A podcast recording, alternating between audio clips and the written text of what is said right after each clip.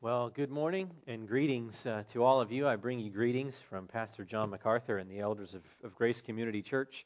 Uh, it's a it's a delight to be with you. Uh, always a delight to be uh, back in New Jersey, and obviously seeing family and celebrating Christmas and New Year's and all these things. But uh, it, is a wonderful privilege to be with you and minister the Word of God uh, to you. I, I thank God for this church. I thank God for the the pulpit and the and the Word that is expounded from it uh, speaking about uh, Calvary to someone uh, in the last several weeks and was just saying that when, when you have a church that knows the gospel, knows what preaching is, and is eager to hear the word preached, whatever it has to say, you have a blessed congregation. And, uh, and you have that. You are that. And we, we thank God uh, for you. And uh, as Pastor Joe said, uh, we're going to be in 2 Corinthians, actually chapter 5 this morning. So if you haven't already, turn to 2 Corinthians chapter 5. And uh, it's it's New Year's, right? It's it's the end of t- 2018 and the beginning of 2019. And as we come upon this new year, a season of new beginnings, uh, I want to preach about the new birth. So, uh, 2 Corinthians chapter 5 and verses 16 and 17 is our text this morning. I'll read that a little bit later. But I want to ask I want to begin by asking you, what makes someone a Christian? There's a lot of confusion over that, the answer to that question, even within the church. What makes someone a Christian? At the most fundamental level, what does it mean to be a follower of Christ?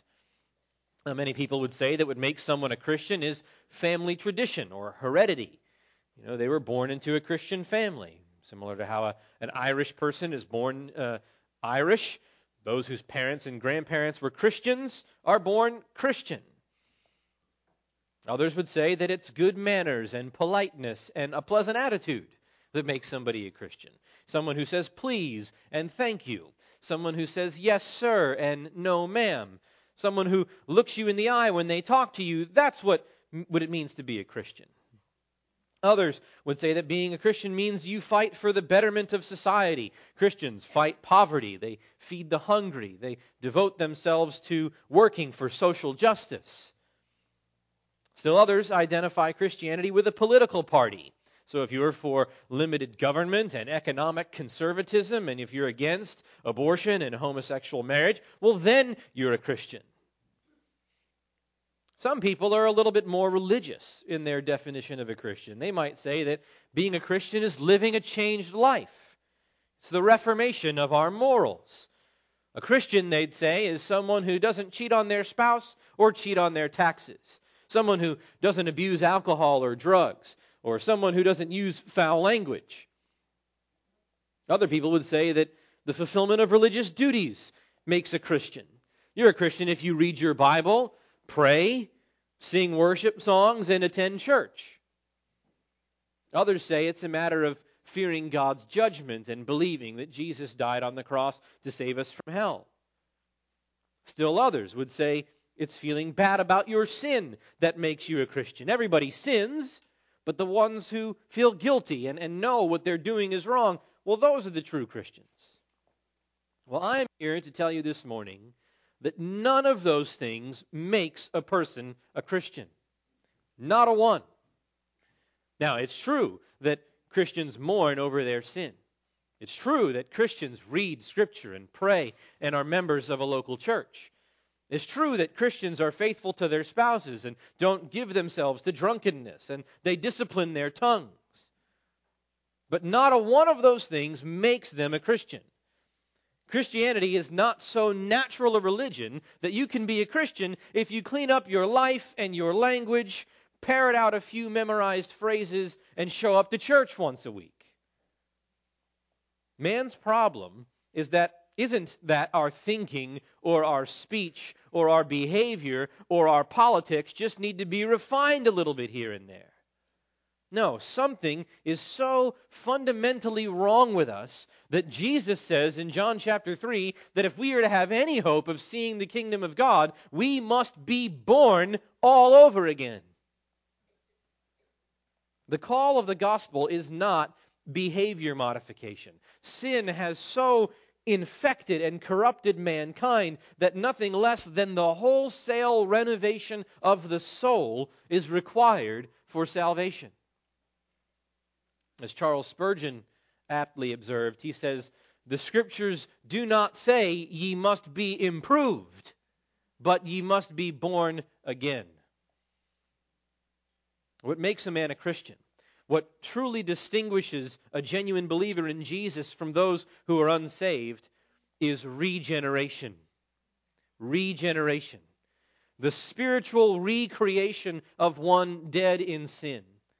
The divine impartation of spiritual life into the soul of a sinner. God speaks of the reality of regeneration in the new covenant promise of Ezekiel 36, 26, when he says, I will give you a new heart, and I will put a new spirit within you, and I will remove the heart of stone from your flesh and give you a heart of flesh. I will put my spirit within you and cause you to walk in my statutes, and you will be careful to observe my ordinances. What makes someone a Christian is the spiritual heart surgery performed by Almighty God, wherein He removes your sinful heart of stone and totally transforms you from the inside out, so that your thinking and your desires and your tastes and your affections and your wills are entirely renewed. Your spiritual eyes, once blind to the glory of Christ, have now been opened to behold the ugliness of sin and the beauty of holiness as it's comprehended in Jesus. The sin that once tasted so sweet now brings nothing but bitterness. The sin that was so alluring and enticing and satisfying now has no pull on your affections. It's lost on you and the righteousness and the virtue that you once had no taste for is now what you hunger and thirst after. See, the Christian is the one who has been regenerated, has been made an entirely new creation from the inside out. And in our text this morning, the Apostle Paul has something to teach us about the Christian's experience of regeneration.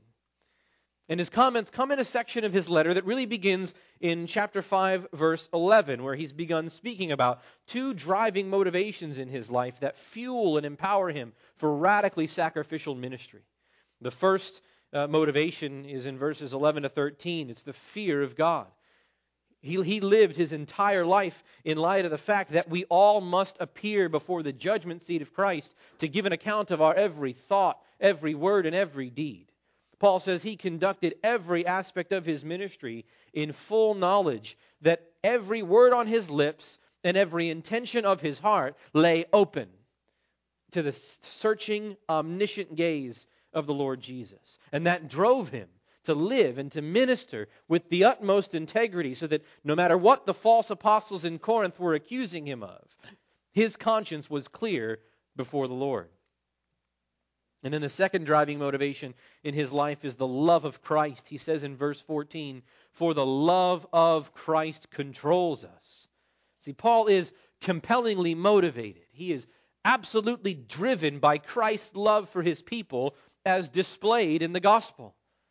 And then, meditating on that love, Paul goes on to describe key components of the gospel, the gospel that so brilliantly displays the love of Christ for his people. He speaks about the doctrine of substitution. The doctrine, verse 14, that one died for all, that the one man, Christ, died on behalf of or in the place of his people as our substitute, as the one who extinguishes the righteous wrath of the Father against our sin by suffering that punishment in our, pla- in, in our place. He speaks of the doctrine of solidarity or uh, of representative headship Paul says, One died for all, therefore all died. That is to say, that there exists such a union between Christ, the head, and his people, the body, that when he died to sin on the cross, so also did his people die to sin. And when he rose again to newness of life, so also did his people rise again to newness of life in him. And then he speaks of the doctrine of sanctification, substitution, solidarity, and sanctification in verse 15. That he says the very purpose of God's saving grace by which we're justified in Christ is that we might display his glory by living a life of practical righteousness in obedience to him. He says that they who live may no longer live for themselves, but for him who died and rose again on their behalf. And as Paul then continues meditating on the glorious theological truths of the gospel by which the love of Christ is displayed, he then turns to speak about the doctrine of regeneration. The sanctification that he speaks about in verse 15 of no longer living unto ourselves but unto Christ is the result of this radical inward transformation of regeneration, which he addresses in verses 16 and 17. That'll be our text. Follow along with me in your Bibles as I read 2 uh, Corinthians chapter 5 verses 16 and 17. Paul writes, Therefore, from now on, we recognize no one according to the flesh. And even, even though we have known Christ according to the flesh, yet now we know him in this way no longer. Therefore, if anyone is in Christ, he is a new creature. The old things passed away. Behold, new things have come. When you become united to Christ by faith, one of the results of that union, verse 16a, is the way you view other people is entirely transformed. Because, verse 16b, the way you view Christ has been transformed. And your view of Christ is transformed because you yourself have been transformed. Because regeneration transforms the entirety of who you are.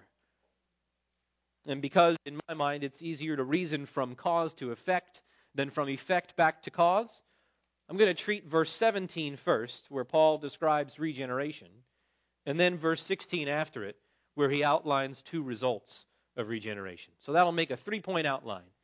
We'll consider first that the Christian is a new creation. Second, that he has a new view of Christ. And third, that he has a new view of others. First, in his view of his in view of his union to Christ, the Christian is said to be number 1 a new creation. Verse 17. Paul says, "Therefore if anyone is in Christ, he is a new creature. The old things passed away, behold new things have come." Notice, if anyone is in Christ, if anyone has become united to Jesus Christ by saving faith in the gospel, if anyone has died to sin and, sin and self in union to, with the one who died to sin once for all, he is a new creation. There are no exceptions. This is definitional. There is no such thing as an unregenerate Christian. There is no such thing as being united to Christ in salvation without having been totally transformed from the inside out by the work of the Holy Spirit. The definitive, distinguishing mark of every true believer in Jesus is that he is regenerate, that he has been born again, that he is a new creation. And we need to be a new creation in Christ. As we said before, something was so fundamentally wrong with us that we needed to be recreated. The Apostle John records Jesus' words that we need to be born all over again. Paul puts it plainly in Titus chapter 3. He says in Titus 3 3, For we also once were foolish ourselves, disobedient, deceived, enslaved to various lusts and pleasures, spending our life in malice and envy, hateful hating one another. This is the natural man's miserable condition. How are we going to get out of it? To clean up our act? To modify our behavior? To reform our morals? No. Man, by his nature, is so hopelessly corrupted by sin that he must look entirely outside of himself for salvation. And that's precisely Paul's answer in Titus 3:4, the next verse. But when the kindness of God our Savior and his love for mankind appeared, he saved us, not on the basis of deeds which we have done in righteousness, but according to his mercy, by the washing of regeneration and renewing by the Holy Spirit, whom he poured out upon us richly through Jesus Christ our Savior. Paul says something very similar in Ephesians chapter 2 as he reminds the church of Ephesus who they were before salvation. He says in Ephesians 2:1, "And you were dead in your trespasses and sins." Not injured, not sick, dead. Though we possess physical life from the very moment of our conception, from that very same moment, because of our union with Adam, we are utterly devoid of any spiritual life. We are spiritual corpses, and we come out that way. He goes on in Ephesians 2 3, we all formerly lived in the lusts of our flesh, indulging the desires of the flesh and of the mind, and were by nature children of wrath. This is what we are by nature. Nothing at all has to happen to us to make us this way. By nature, we are children of wrath. We are born in such a way that if nothing and no one were to intervene, we would be just recipients of the wrath of God against our sin. This is who we are. And so, once again, I ask what is the remedy for such a hopeless condition? A laundry list of religious duties by which we seek to earn the favor of God? It's impossible. What duties can a dead man perform? How can someone dead in trespasses and sins raise himself to life? He can't. The one thing we need most is entirely outside of our power to perform. And that's why Paul goes on to say in the next verse, Ephesians 2 4, but God. Not but us, so we did, therefore we undertook. But God, being rich in mercy, because of his great love with which he loved us, even when we were dead in our transgressions, made us alive together with Christ. By grace you have been saved. You see, sin has so infected the totality of our being, our minds, our hearts, our wills, all of us, that we come into this world spiritually dead. All our faculties corrupted by sin. We're spiritually blind. 2 Corinthians 4 4 says, that the, the God of this world has blinded the minds of the unbelieving so that they might not see the light of the gospel of the glory of Christ. We're spiritually deaf. Jeremiah 6:10 says that our ears are uncircumcised and that we cannot listen. Jesus said in John 8:47, "You cannot hear my word." Not only are we blind and deaf, but our will and our affections are disordered and enslaved to sin. Jeremiah 17:9 says that the heart is deceitful above all else and is incurable. We've already seen from Ezekiel 36 that scripture says the natural man's heart is a heart of stone. It's cold, it's unresponsive to any meaning and glory of divine truth. Sin has so pervaded our nature as to leave no part of us untouched by its corruption. We need to be born again. We need to be regenerated and renewed. We need to be made alive.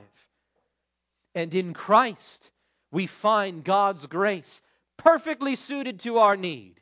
If anyone is in Christ, he is a new creation.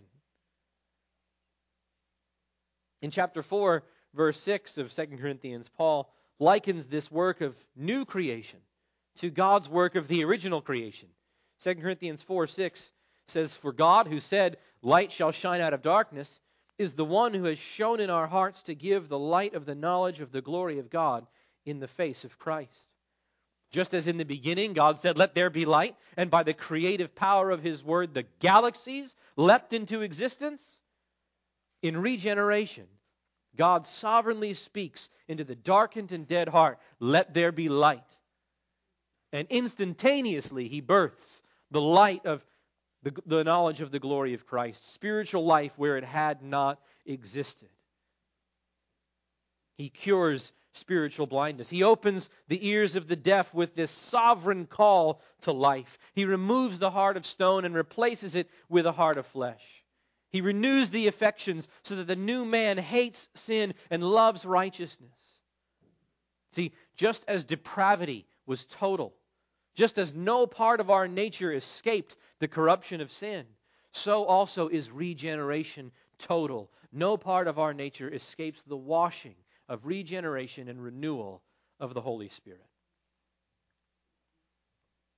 And I want you to notice precisely how Paul talks about regeneration in this verse.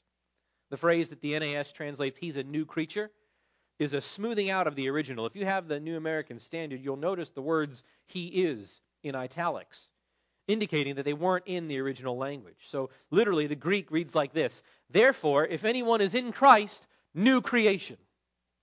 It's an exuberant interjection like Paul could barely contain himself as he wrote. If anyone is in Christ, new creation. And in using that phrase, it's unmistakable that Paul wants to draw an inseparable connection between the regeneration of sinful individuals and the coming renewal of the entire creation. In fact, if it wasn't for the very individualizing language at the beginning of the verse, if anyone is in Christ, it would have been very natural to hear Paul's reference to the new creation as a reference to the new heavens and the new earth. And those two concepts aren't unrelated in Scripture. In fact, while the concept is spread throughout the New Testament, the Greek word for regeneration is only used in two verses.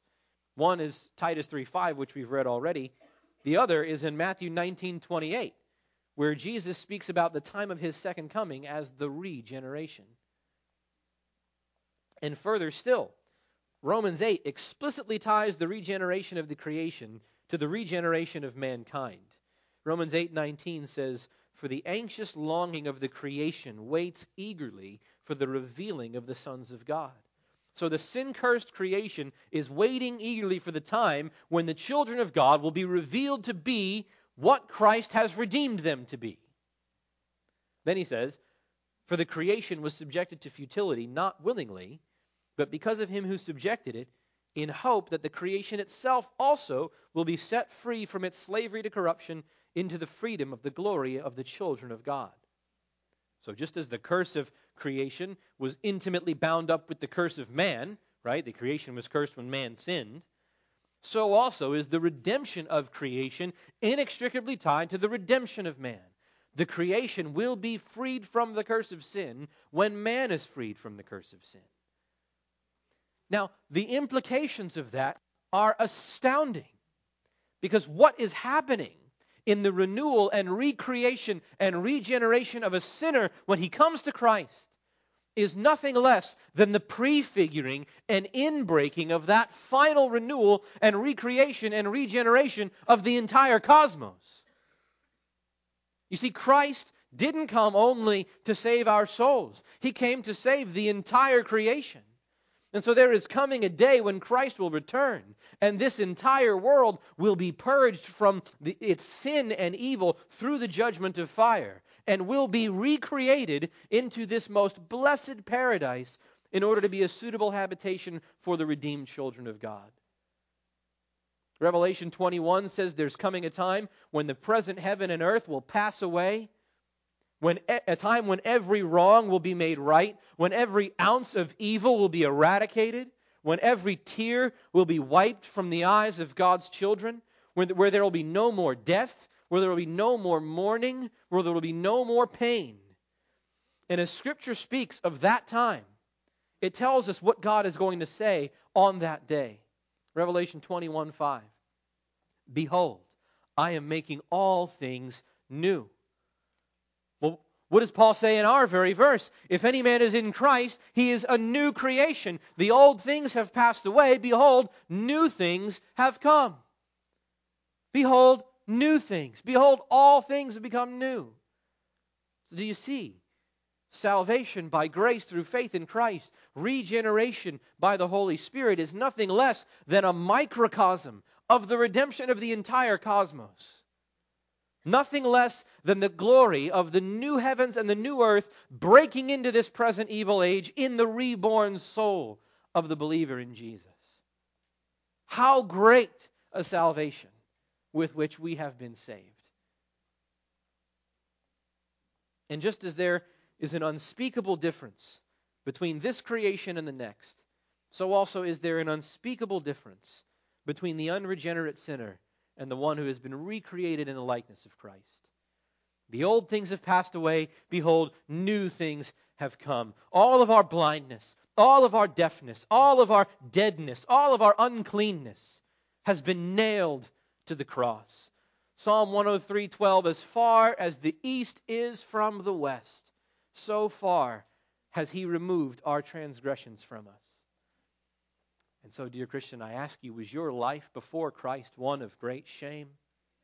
Was it one of gross immorality? Was it of one of uncommon wickedness?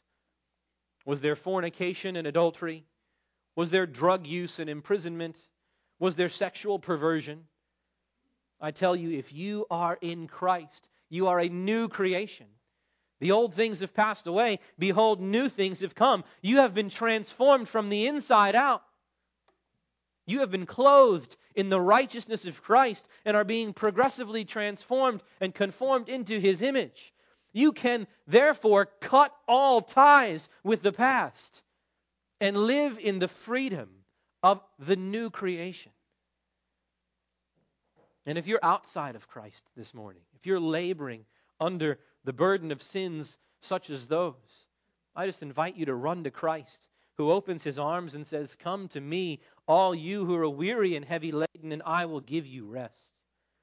Turn from your sins and lay them at the cross of Christ. Trust in him for forgiveness and for righteousness, because it is only by saving faith in him, if any man is in Christ, that anyone is made a new creation. Well, those glorious truths provide just a glimpse into what regeneration is. It is to become an entirely new creation. As we move to our second point, working backwards from verse 17 into verse 16, now we want to consider what regeneration results in. And we see two results that Paul focuses on in verse 16.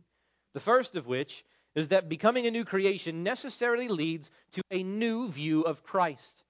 To a new view of Christ. Let's read verse 16 and focus especially on the second half of the verse.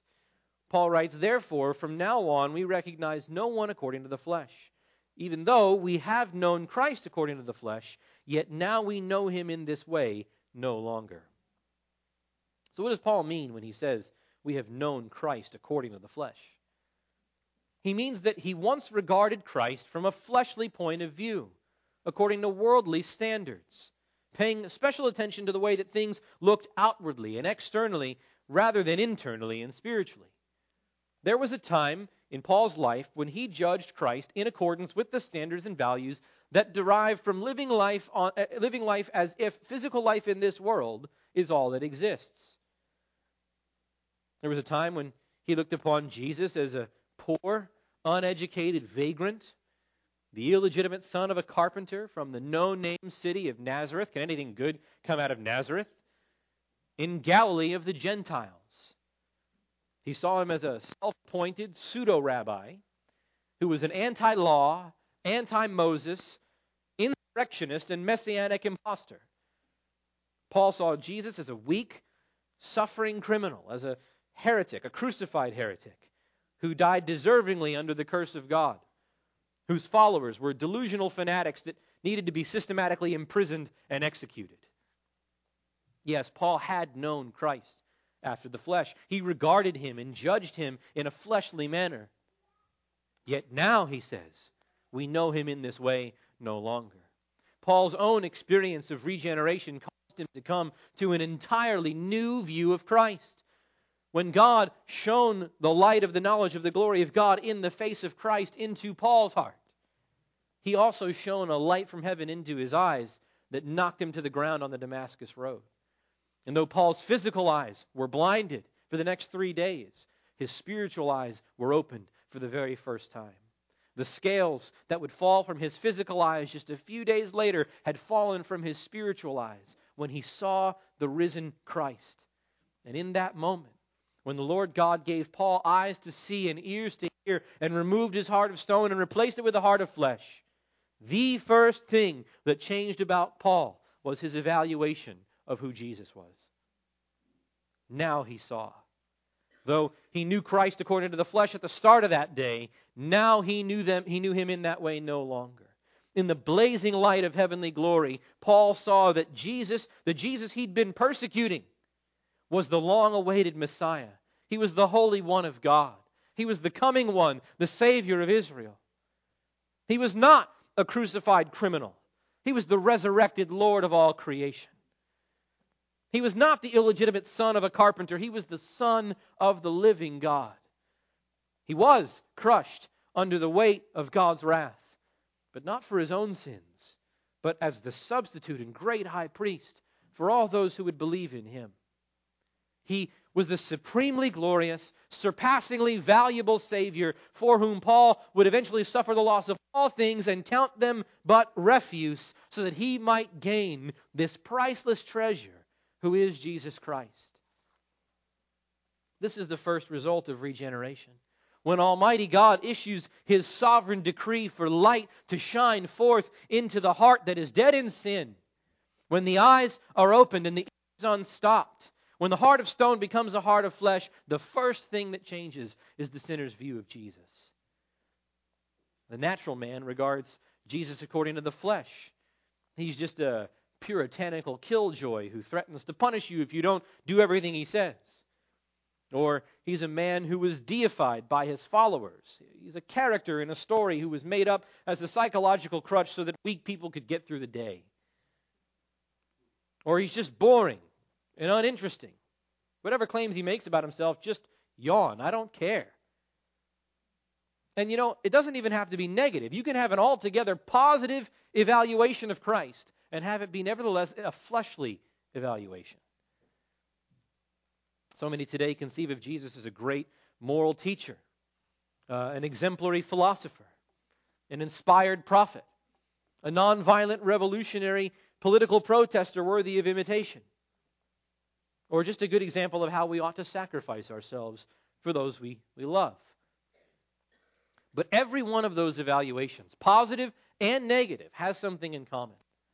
And that's this the unregenerate man or woman looks at Jesus and does not see the magnificent, matchless glory of the only begotten Son of God. The dead heart looks at Jesus, the most glorious person in the universe, and sees no beauty, no divine loveliness. Maybe a little bit of admiration. He's a great teacher. But not the thrilling, compelling, satisfying Savior that He is. Regeneration and regener- regeneration alone changes that. Let's look again at 2 Corinthians 4. Flip a page back to 2 Corinthians chapter 4 in verse 4. Paul describes the unregenerate person when he says, The God of this world has blinded the minds of the unbelieving so that they might not see the light of the gospel of the glory of Christ, who is the image of God. You see, this is the sinner's problem. This is what it means to be dead and tres- in trespasses and sins. Not that you're motionless or stagnant, but that you are devoid of spiritual life the spiritual life that allows you to see the value of the glory of Christ that's revealed in the gospel. The essence of spiritual death is spiritual blindness to the glory of Christ. Our spiritual perception is so disordered by sin that we look upon what is objectively delightful, namely the glory of Jesus, and we're repulsed by him. And then we see what is repulsive namely the glory of sin and of self, and we're enamored with it. We love darkness and we hate the light. We love filth and we despise beauty. But then God shines the light of life into the blind heart. Verse 6. The light of the knowledge of the glory of God in the face of Christ. He gives us new spiritual eyes so that we finally see sin for what it is in all its objective ugliness and we finally see Christ for who he is in all his objective beauty and glory. And with our eyes finally opened, finally able to see and evaluate things as they actually are, we turn away in repentant disgust from the filth of sin and self, and we cling to our glorious Savior with the embrace of saving faith. Peter James and John went up to the Mount of Transfiguration with the Jesus they viewed according to the flesh. But when Christ, as it were, peeled back the veil of his human flesh, and his face shone brighter than the sun, and his garments were whiter than any launderer could whiten them, the disciples knew him after the flesh no longer. Luke, 30, Luke 9:32 says they saw his glory. And in the same way, everyone who experiences the miracle of regeneration beholds a transfiguration of Christ with the eyes of their heart. And whatever your fleshly evaluation of him was, the veil over your heart is lifted, and, and you behold him as glorious, God of very God, fully God, fully man, the only mediator between God and man, the Lamb of God, our substitutionary sacrifice, our merciful and faithful high priest who has propitiated the Father's wrath, who ever lives to make intercession for us. The resurrected and victorious one, the conqueror of sin and death, and above all, the supremely lovely one, glorious in holiness, clothed in the beauty and splendor of divine majesty, one who is more satisfying than all that, uh, than all that life can offer and all that death can take. Calvary, I ask you, have you beheld him as he is? Have you seen this Jesus? Has the light of the knowledge of the glory of God in the face of Christ invaded the dungeon of your depraved heart and opened your eyes to his beauty? Is he your pearl of great price? Is he that treasure hidden in a field? Is he the one for whom you would gladly suffer the loss of all things? if Christ should will it so. Dear sinner, if not, if that is not your heart's testimony, cry to Him. Get on your face and lift your voice to heaven that God might be merciful to you, to reveal to you the beauty and glory of His Son.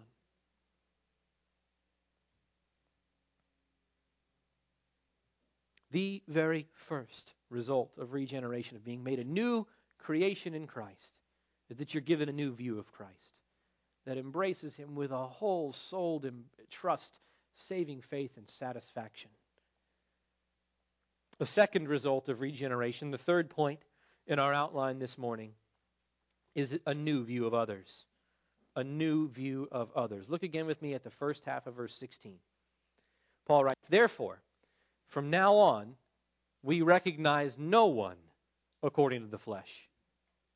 Now, this is so important.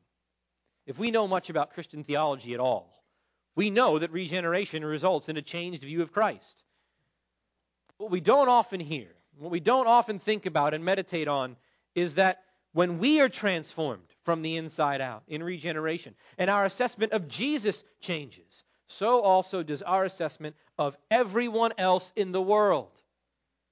See, in regeneration, our entire person has been renovated. The old things have passed away, new things have come in every aspect of our life. One commentator puts it this way he says, When a person becomes a Christian, he or she experiences a total restructuring of life that alters its whole fabric thinking, feeling, willing, and acting.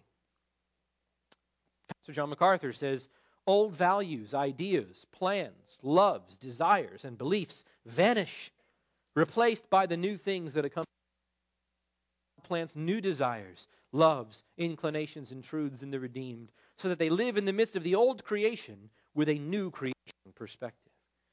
This is what I like to call the wrecking ball of regeneration. When you become a new creation in Christ, all your goals, all your hobbies, all your ambitions and joys in life are like a building that has been leveled to the ground by this wrecking ball of regeneration.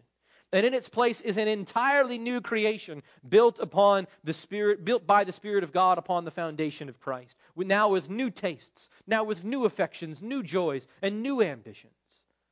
And along with all of that newness comes also new ways of assessing other people new canons of appraisal new standards according to which we arrive at our estimation of people. Just as Paul once knew Christ according to the flesh, just as he once esteemed or appraised or evaluated Jesus according to the world's preoccupation with outward appearance, so also Paul recognized or regarded or viewed or appraised or valued other people according to the flesh as well. But, he says, from now on, from this point forward, since the time of his regeneration and conversion, conversion to Christ, from now on, we recognize no one according to the flesh. The one who is united to Christ and become a new creation in him has put off those fleshly canons of appraisal which judge men only on the basis of superficial external matters. And I'm so jealous for us to understand as a church, as a, a, a church universal, for us to understand the implications of this and to apply them to our lives. Because far too often, Christians have not distinguished ourselves from the unregenerate in their personal standards and our personal standards of judgment and evaluation of others. We appraise people on the basis of their physical attractiveness. You know, we to be more pleasant to and engaging with people that we find physically attractive as opposed to those we don't. We appraise people on the basis of their style of dress. We're impressed with a well tailored suit or a nice dress, but we're just wondering why the guy in a t shirt and jeans can't dress up for church once in a while. We judge people on their educational achievement. And somebody says, I have a master's degree in this, I have a doctorate in that. You say, Oh, he's an expert in his field. Wow, okay, Dr. So and so. We judge people on the basis of their social status, uh, the house they own, the, the cars they drive, the clothes they wear. We judge people on the basis of their eloquence or their athletic abilities or their level of success in the business world or their political affiliation. And one of the saddest truths concerning the visible church is that so many professing believers still allow their opinions of others and their understanding of their own identity to be shaped by their ethnicity, by the color of their skin. And friends, the Holy Spirit of God by the inspiration of this text of sacred scripture is telling us that none of those things has any place in the mind of one who has been regenerated and united to Christ. None of them. They are not the basis upon which we evaluate others, and they are not the sources from which we derive our own identity. In Christ, there is neither Jew nor Greek. In Christ, there is neither slave nor free. And think for a moment about what a radical statement that is from the pen of Saul of Tarsus. This was the most promising young rabbi in Jerusalem, educated under Gamaliel, supervising the persecution and execution of Christians. This is the one circumcised the eighth day of the stock of Israel, of the tribe of a Hebrew of Hebrews, a Pharisee, a persecutor, blameless according to the ceremonial law time was when his, own, his only canon of evaluation was whether or not someone met the strict Pharisaical standards of Mosaic ceremonialism. If he did, that man was a brother. If he didn't, he was a dog. And now, there is neither Jew nor Greek. What happened? I'll tell you what happened. Regeneration happened. Salvation happened. The new birth happened to him. Listen to Galatians 6:15. The one who boasted in his eighth day circumcision. Galatians 6:15. Paul says, "For neither is circumcision anything, nor uncircumcision anything. The only thing that matters is a new creation." Circumcised, uncircumcised doesn't matter. Your ethnicity doesn't matter. Your religious rituals don't matter. What matters is whether or not there has been a new creation. What matters is, is this person that I'm talking to, thinking about evaluating, is this person regenerate or not? Is he united to Christ or not? Is he a child of God or not? Colossians 3:10 and 11 Paul says, "We've laid aside the old self, we've put on the new self. The old is gone, the new has come." And that new self is being renewed to a true knowledge according to the image of the one who created him, a renewal in which there is no distinction between Greek and Jew, circumcised and uncircumcised, barbarian, Scythian, slave and free man, but Christ is all and in all. You see, the, the regenerate man has been so dominated by Christ. That's the only point of reference for his view of anyone, whether or not they're in Christ. The new view of Christ that's born in those who have been made a new creation necessarily issues in a new view of others. And this reaches even to the level of family. And I want you to hear me. At the end of Matthew chapter 12, Matthew records an incident where Jesus' mothers and brothers, or mother and brothers, were willing to speak with, Je- or waiting to speak with Jesus after he finished teaching the crowds. And so someone lets him know, hey, your mother and your brothers are waiting out there for you. And his response is stunning. Matthew 12, 48. But Jesus answered the one who was telling him and said, Who is my mother? And who are my brothers? And stretching out his hand toward his disciples, he said, Behold, my mother and my brothers. For whoever does the will of my Father who is in heaven, he is my brother and sister and mother. You see, Jesus regarded no man or woman after the flesh, not even his own family. What mattered was whether or not they believed in him. So, friends, nationalism means nothing. You have a deeper connection to true Christians in Iraq, Iran, Syria, Afghanistan than to any unbeliever here in America. Ethnicity is nothing. You have a more intimate union with genuine believers who are black, white, Asian, Hispanic, whatever, than to any person, unregenerate person, who shares the color of your skin or the, the parentage and lineage of your heritage. Even family, in comparison to Christ, is nothing. Jesus says that he has a thicker bond the children of God than he does even with his own mother. Now, family remains. Ethnicity remains, gender distinctions remain, but all of those things are absolutely inconsequential in determining one's status before God or his place within God's kingdom. We regard no man after the flesh. We are not 2 Corinthians 5:12 those who take pride in appearance and not in heart.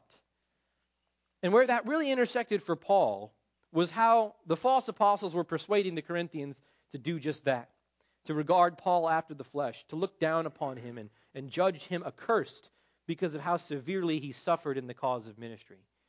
But Paul says, look, those who are truly united to Christ have been born again. They have been totally renovated. They have been entirely renewed. And as a result, they don't judge men and ministries on the fleshly basis of external appearance, of outward success, of worldly power and prestige. If they did, they'd have to judge Christ and his cross to be a failure.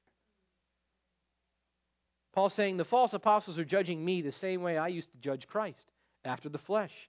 And in so doing, they they're giving away, they're, they're demonstrating that they have not experienced the transformation of regeneration that makes all those who are united to Christ, that marks all those who are united to Christ in saving faith.